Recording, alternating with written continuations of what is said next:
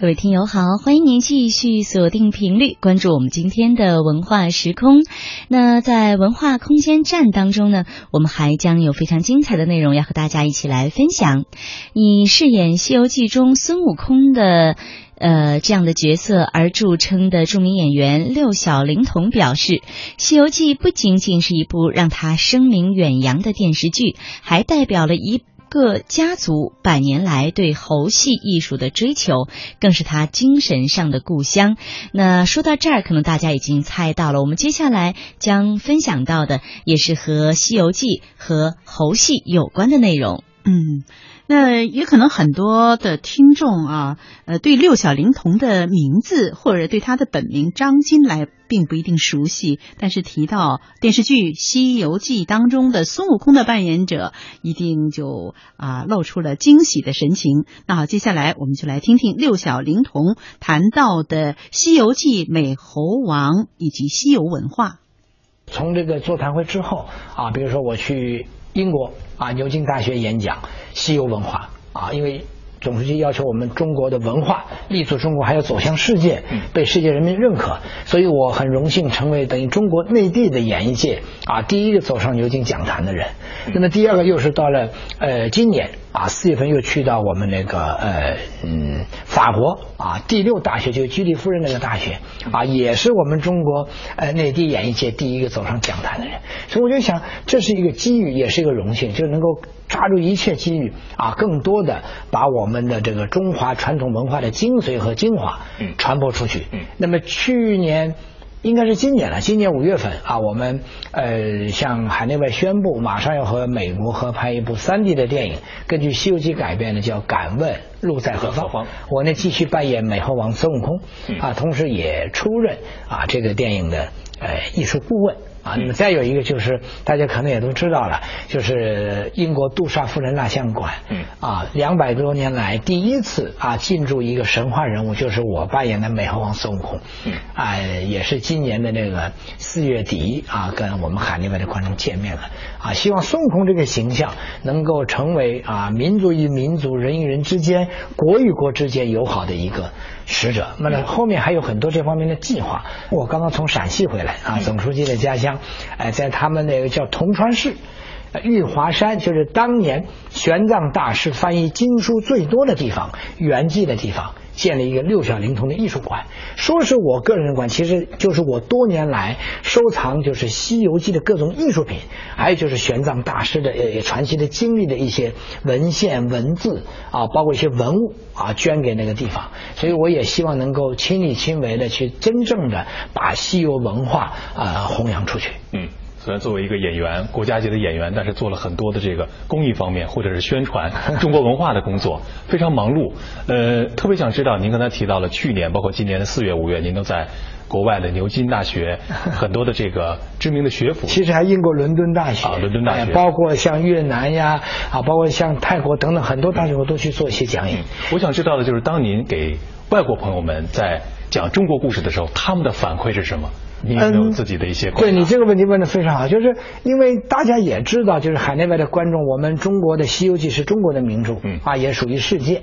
呃，我收藏到将近两百年，世界各地各国文字的《西游记》的版本，他们都知道，知道。中国有一个是一个牵着 Monkey King 一个猴王啊，哎，但是这个猴王的故事，它就可能意义上没有像我们中国的观众、观众我们的华人哎理解的美猴王在我们心目当中的影响力啊，其中体现了我们劳动人民的智慧、理想和信念追求。那么我要跟他们去沟通啊，这不仅仅仅是一个神猴会七十二般变化啊，它代表我们中国文化很重要的一个载体。有些西方的媒体称它是啊，我们那个叫。呃，中国的呃图腾式的人物啊，世界文化的一个标志性的人物。嗯，那么有些外国的呃观众会讲，他说我们也看过《西游记》的小说啊，或者了解这个故事啊，有有有有的也开玩笑说，呃，《西游记》中国这个故事讲了什么呢？呃，内容就是讲一个和尚啊，呃，带了一只猴子、一头猪，还有一个仆人啊，去西方旅游了。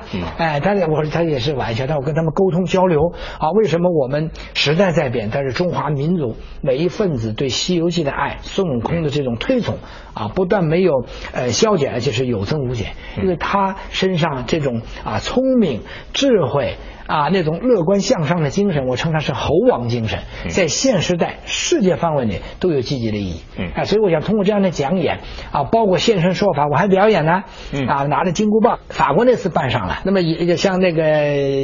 我们呃英国那一次就没有办上，但是我会把剧照展示出来，告诉他怎么化妆啊，穿什么样的衣服，这个棍子对孙悟空来讲有多大的意义啊，就是法器，我来跟他讲啊，包括我们中国猴戏艺术在世界上。独一无二的表演，啊！我说我开玩笑，我说很多的专家学者都来讲演，他们讲的也非常好。但是真正从我们汉字上理解的话，我是真正的讲演。为什么呢？我说我是先讲话，嗯，后表演。哇，大家就鼓掌了，完了就在那做各种动作啊，孙悟空的瞭望啊，咱们高兴的，哈，咱们生气的，啊，他就懂了啊，这这外国人这也很高兴，因为我说他这个表演跟正常人的反应他是不一样的，七情六欲、喜怒哀乐啊，手眼身法步，所以我这么一讲以后，大家对中国以京剧、戏曲为代表的国粹艺术，我们的中医啊，我们的武术啊，包括我们的那个像民族舞蹈啊等。等等，这些都要通过我们呢，就是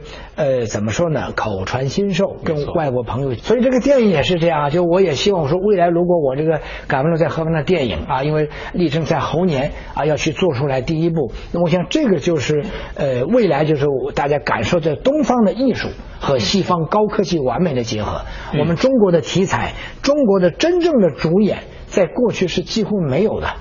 啊，都是我们很多。好莱坞的影片，中国的演员可能戏不是很重，所以像这方面，我们应该积极的去呃。做到极致，做到最好。包括我们中国的服饰艺术，我们的山山水水，如何如何通过这个高科技的演示，真正的向呃海内外世人传达。因为我们这次电影的拍摄是请了美国很重要的一个公司，叫帕莱蒙公司。嗯。啊，那个他们啊主要的那个副总裁都过来了。完了，我们那个大家熟悉的美国那个呃奥斯卡金像奖的外语片的那个主席啊，出任我们的整个影片的总制片人。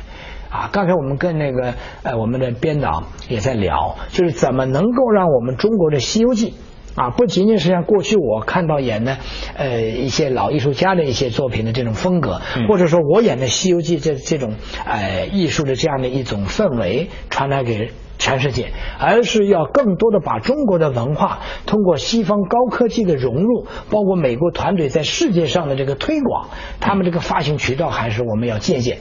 但是我们中国的艺术，我们中国的魂和根不能变。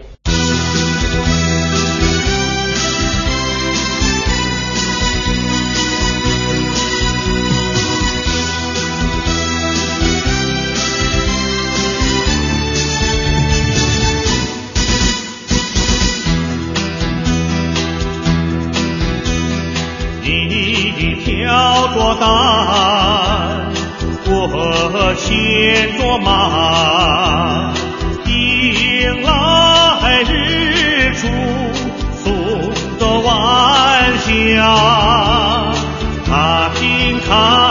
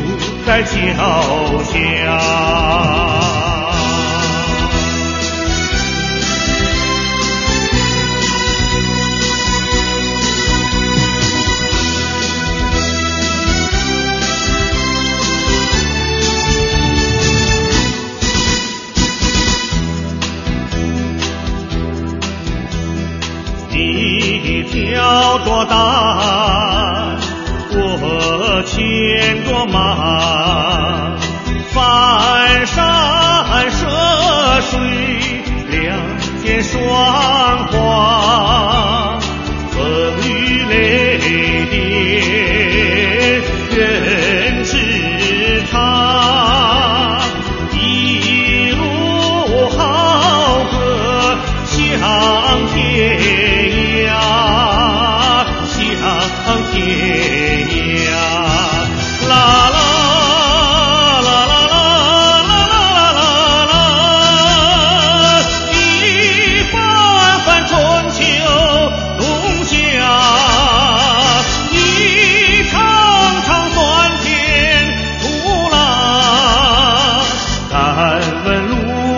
何方？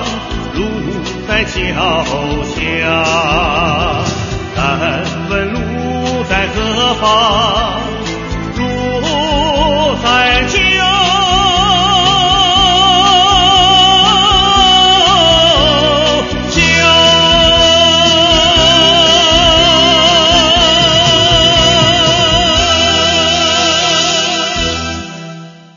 那我自己来讲的话，就我如何把西游文化这块做得好，不光是要演好，还要讲好啊，要从小孩子幼儿园我开始讲啊，中学、小学啊，包括我们中国的大学、海内外的大学，大概去到呃已经现在有七百多所了，要到明年的猴年年底之前，我争取要讲到一千所，哎，一千所。看到您这样的一个计划，十分佩服。对对，没有没有嗯。所以我就想，那么我们也看到了中国的舞台剧有《西游记》这种题材，包括我们的影视作品。还有一些动画片儿啊我都觉得，哎，因为我看到了一些呃好的一些势头啊，我觉得大家去关注、去呃接受它、去推动它，这个是好事儿。但是我们在非常好的票房啊，非常好的这个比如栏目的这个收视率的这个呃结果的情况下，我们作为艺术工作者也要冷静的去思考。就是总书记讲话，就是我们现在的文艺作品啊有高远，但是缺少高峰。就是经典的作品少，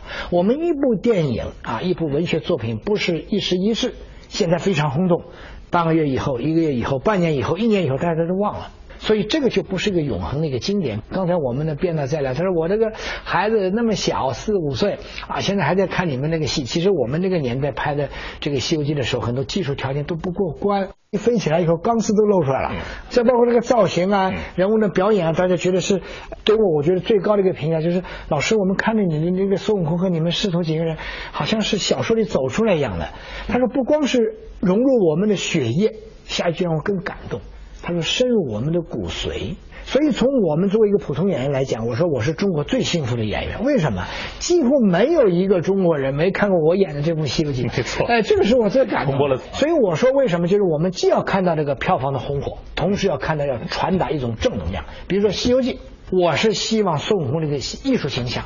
百花齐放。故事题材也是这样，各种风格都要有，都跟六小龄童一样表演的猴子风格，那也没有意义。对吧？猴戏不姓张，不仅仅属于我们张氏家族，而且属于中国，属于世界。但是我们同时要关注到，因为这个影视文学作品啊，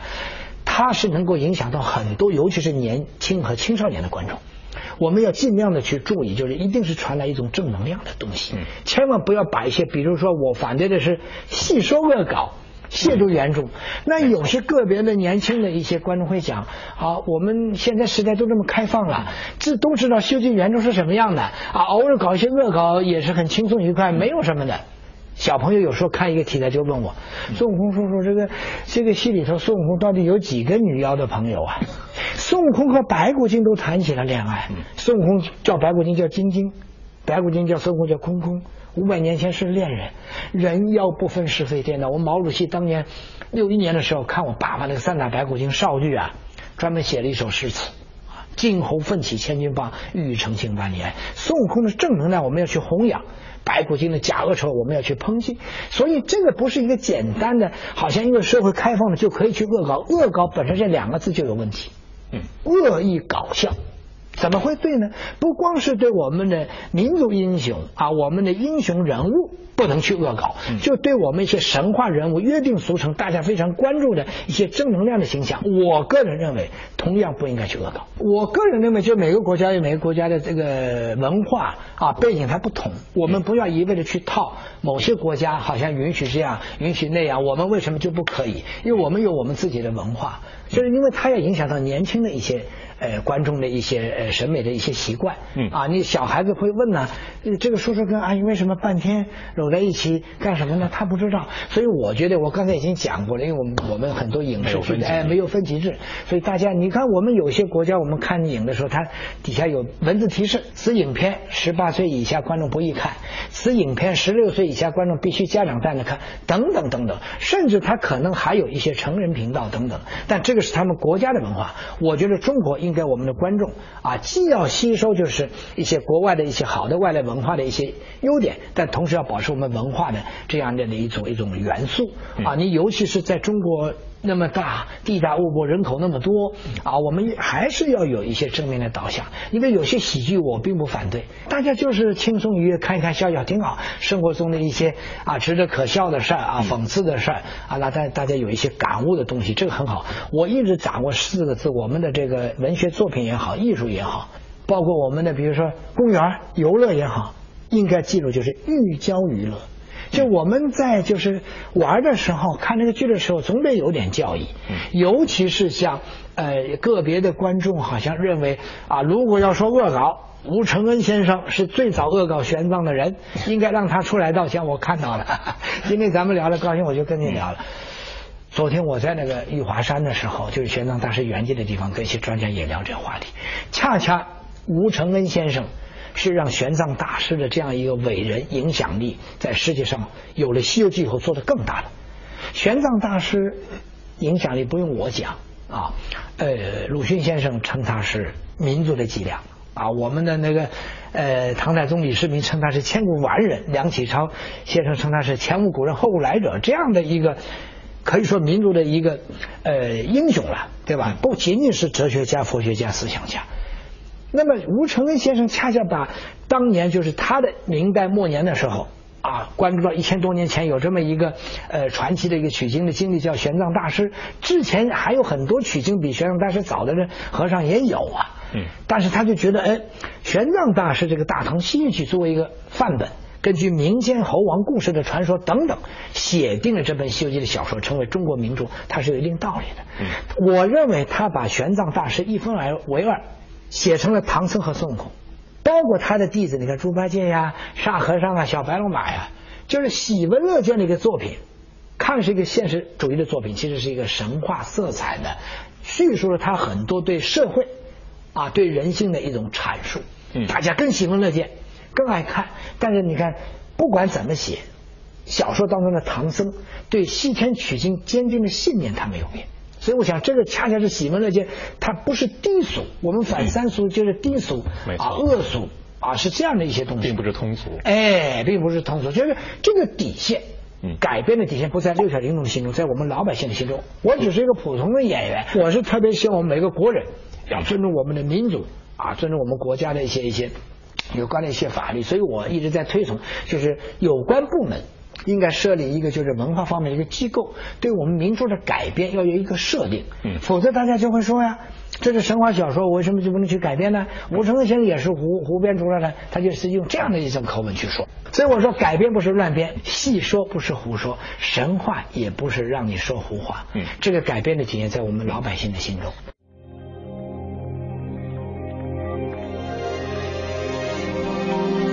两岸文化资讯，中华文化渊源，现代文化潮流。欢迎走进文化时空。可以说很大程度就是书，读书不光是我们现在说的书，包括每天我要看很多的报纸，很多跟我可能意识上没有关系的一些文字的东西。我们当然现在网络出现啊，包括那个新闻媒体方方面面，就整个是很庞大的啊的的的一个一个载体了。但是我们也不能忘掉自己，永远要记住这两个字：读书啊，这个对我们是一生啊受之有用的。啊，就比对我来讲啊，我说博学固然好，要学有所用。那么现在我更多的去关注西游文化的这一块啊，改编的部分啊，创新的部分啊，就是我们一定是在改变是呃情理之中，嗯意料之外。哎，所以我想，就是您讲的非常好。所以我们就是呃，每一个国人啊，我们现在呃要记住，就是不管到什么时候，你工作再忙。啊，每天要看一点点书，所以我在这个刚才你讲到西游文化这一块的时候，我也写了大概四五种书了。一个是专门给小朋友看的，叫呃听孙悟空叔叔说西游，就把《西游记》小说改编成卡通版，让我们学龄前的他都能看懂。还有一一种书叫呃六小龄童品西游，是把我十七年也西游记感悟，还有我们这个家族一百年猴王的这个历史四代人嘛，嗯。哎，跟我们的这个呃成年的读者去分享《西游记》带给我们的人生智慧和生活哲理。另外，我又根据《西游记》的小说啊改写成就是呃海内外都能大家了解的相对通俗的叫典藏版的《西游记》，就把胡适先生、鲁迅先生啊对《西游记》的评述里头有展示，还有就是吴承恩先生、玄奘大师啊他们的生平。应该让我们年轻的读者、新的读者了解，因为我们现在的观众啊，可能知道吴承恩写了《西游记》，吴承恩为什么只有他才能写出这本传奇之作？吴承恩因《西游记》名垂千古啊，《西游记》因吴承恩流芳百世，一生做好一件事。吴承恩的书法、诗词、绘画啊都非常好，但是为什么大家只记住了《西游记》这本小说？不是网上有一段话吗？说我们中国历史上这么多的状元，我们可能都忘了，但是吴承恩先生这个《西游记》我们没有忘。对不对？还有就是玄奘大师，我推崇两个先贤，一个吴承恩先生，一个玄奘大师。我认为他一生也归纳起来也是一件大事，取经、译经、传经，两个字就是坚持。一句名言啊，宁向西去一步死，绝不东归半步生。西天取经吧，所以我想这些呃先人的这样的对自己信仰、事业这种追求，对我们现在都有现实意义。所以我说我在做生活西游，就是西游，其实我们每个人生活中是息息相关。我们每个人都是西天取经的行者，都要历经人生的九九八十一难，才能去得真经，成得正果。我们这个剧前后拍摄了十七年，我从一九八二年开始演孙悟空，到中间。停了十年，因为第一部是二十五集是六年拍完的，资金不够了，停了十年。九八年又拍后十六集，加起来是四十一集，所以只有六小龄童用了十七年的时间完成了一部剧，被载入吉尼斯世界纪录。唐僧换了三个，猪八戒也是两个，沙和尚也是两个，对吧？所以我就说一直就记住先人的这样的对我们的一种启示。啊，其实刚才你讲的，就在整个拍摄《西游记》的这个十七年当中，我自己也在经历人生的一个取经路。广拜名师，对我们传统文化的了解，绘画啊，武术，还有武术有猴拳、猴棍呐、嗯。大家看到很多我的这个孙悟空的动作啊，棍子那一杵，啪，踢站在上头了，这个鹅站那一扎枪啊，这些动作都是直接从武术啊，有一个叫肖英鹏先生，我们中国猴拳猴棍的创始人那学来的，还有很多卡通的《西游记》的。大闹天宫的导演叫万籁鸣先生，嗯我不下十次去拜访他，那是真正经典的大闹天宫动画的孙悟空形象啊，跟我讲怎么能演好孙悟空，我赶上了一个好的时代啊，明年是猴年，就我希望在猴年当中，不光是我推动了十年，就是我们中国《西游记》的主题公园。那天我跟总书记也汇报了，他很高兴。我说猴年马上这个《西游记》主题公园投资几十个亿，在吴承恩的家乡江苏淮安就要落成了。嗯我是唯一的形象大使。再有就是电影 那必须是您。后来总书记说：“你最近在忙什么？”总书记问我，我说：“我在拍《西游记》。”他就笑，心想你肯定又在做《西游记》。他说：“这回是电影还是电视？”我说：“这次是电影了。”他说：“做几部啊？”我说：“做两部。”他想了一下，他说：“两部有点少，像这样的世界名著可以拍很多部。”所以回来我跟我们总制片人一说，说我们要拍二十个故事，拍二十部，那我那一算，那个我可能要拍到七八十岁 才能完成。所以我想，呃，亲力亲为的把我们中国的猴戏艺术。啊，中国的文化通过这样一个喜闻乐见、老少咸宜、雅俗共赏的故事啊，传达给我们世人。